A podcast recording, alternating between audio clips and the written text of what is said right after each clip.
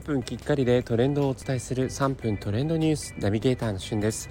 今日あなたにご紹介するのは宇多田ヒカルさんの新曲「君に夢中」そして椎名林檎さん率いる東京事変の「仏に徒歩」についてご紹介いたします。えこちらについてはですね宇多田ヒカルさんの「君に夢中」は「最愛」という TBS 系列でやっているドラマの主題歌になっているんですね、えドラマの中の挿入歌としても何度も流れていて、まあ、初回の放送で、まあ、私自身こう宇多田ヒカルさんすごく好きなのであのこんな新曲なんだっていうのがね胸を躍らせたんですが、まあ、そちらが、えー、いよいよ各音楽配信サイトでリリースされています。そしてミュージックビデオは、えー、もう間もなく公開ということで、まあ、プレミア公開待機中のね、えー、映像をクリックしていただいてもちょっとティザー映像的な形で見られるというところなんですがなんか映ってた男性が誰なんだろうっていうところがねすごく気になっているところなんですが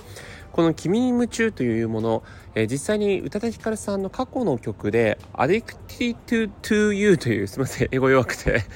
Addicted to You という曲があるんですけどそれをね日本語訳にするとこう君に夢中ということになるので、まあ、なんかそこに関連するものなんじゃないかなっていう部分のところもあるんですけど例えばねあのファーストラブっていう曲もありましたけど、まあ、あちら日本語訳すると初恋ということで、まあ、実際に初恋というアルバムも出されてる宇多田ヒカルさんなのでなんかこう過去のリリースされてた曲を日本語訳して再解釈してまたリリースされているのかななんていうことがファンの間で密かに言われてています。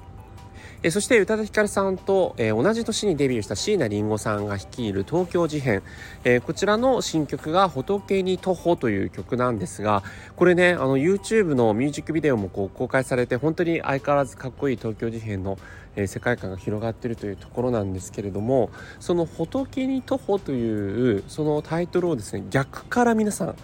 読んでみてください。そうすると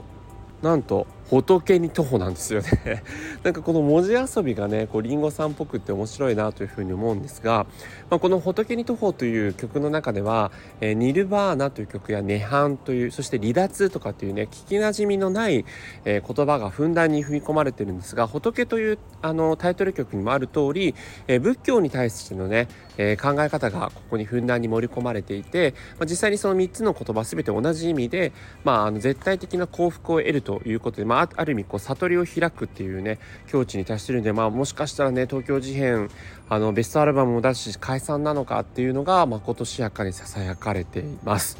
是非2曲聴いてみてください。それではまたお会いしましょう。Have a nice day!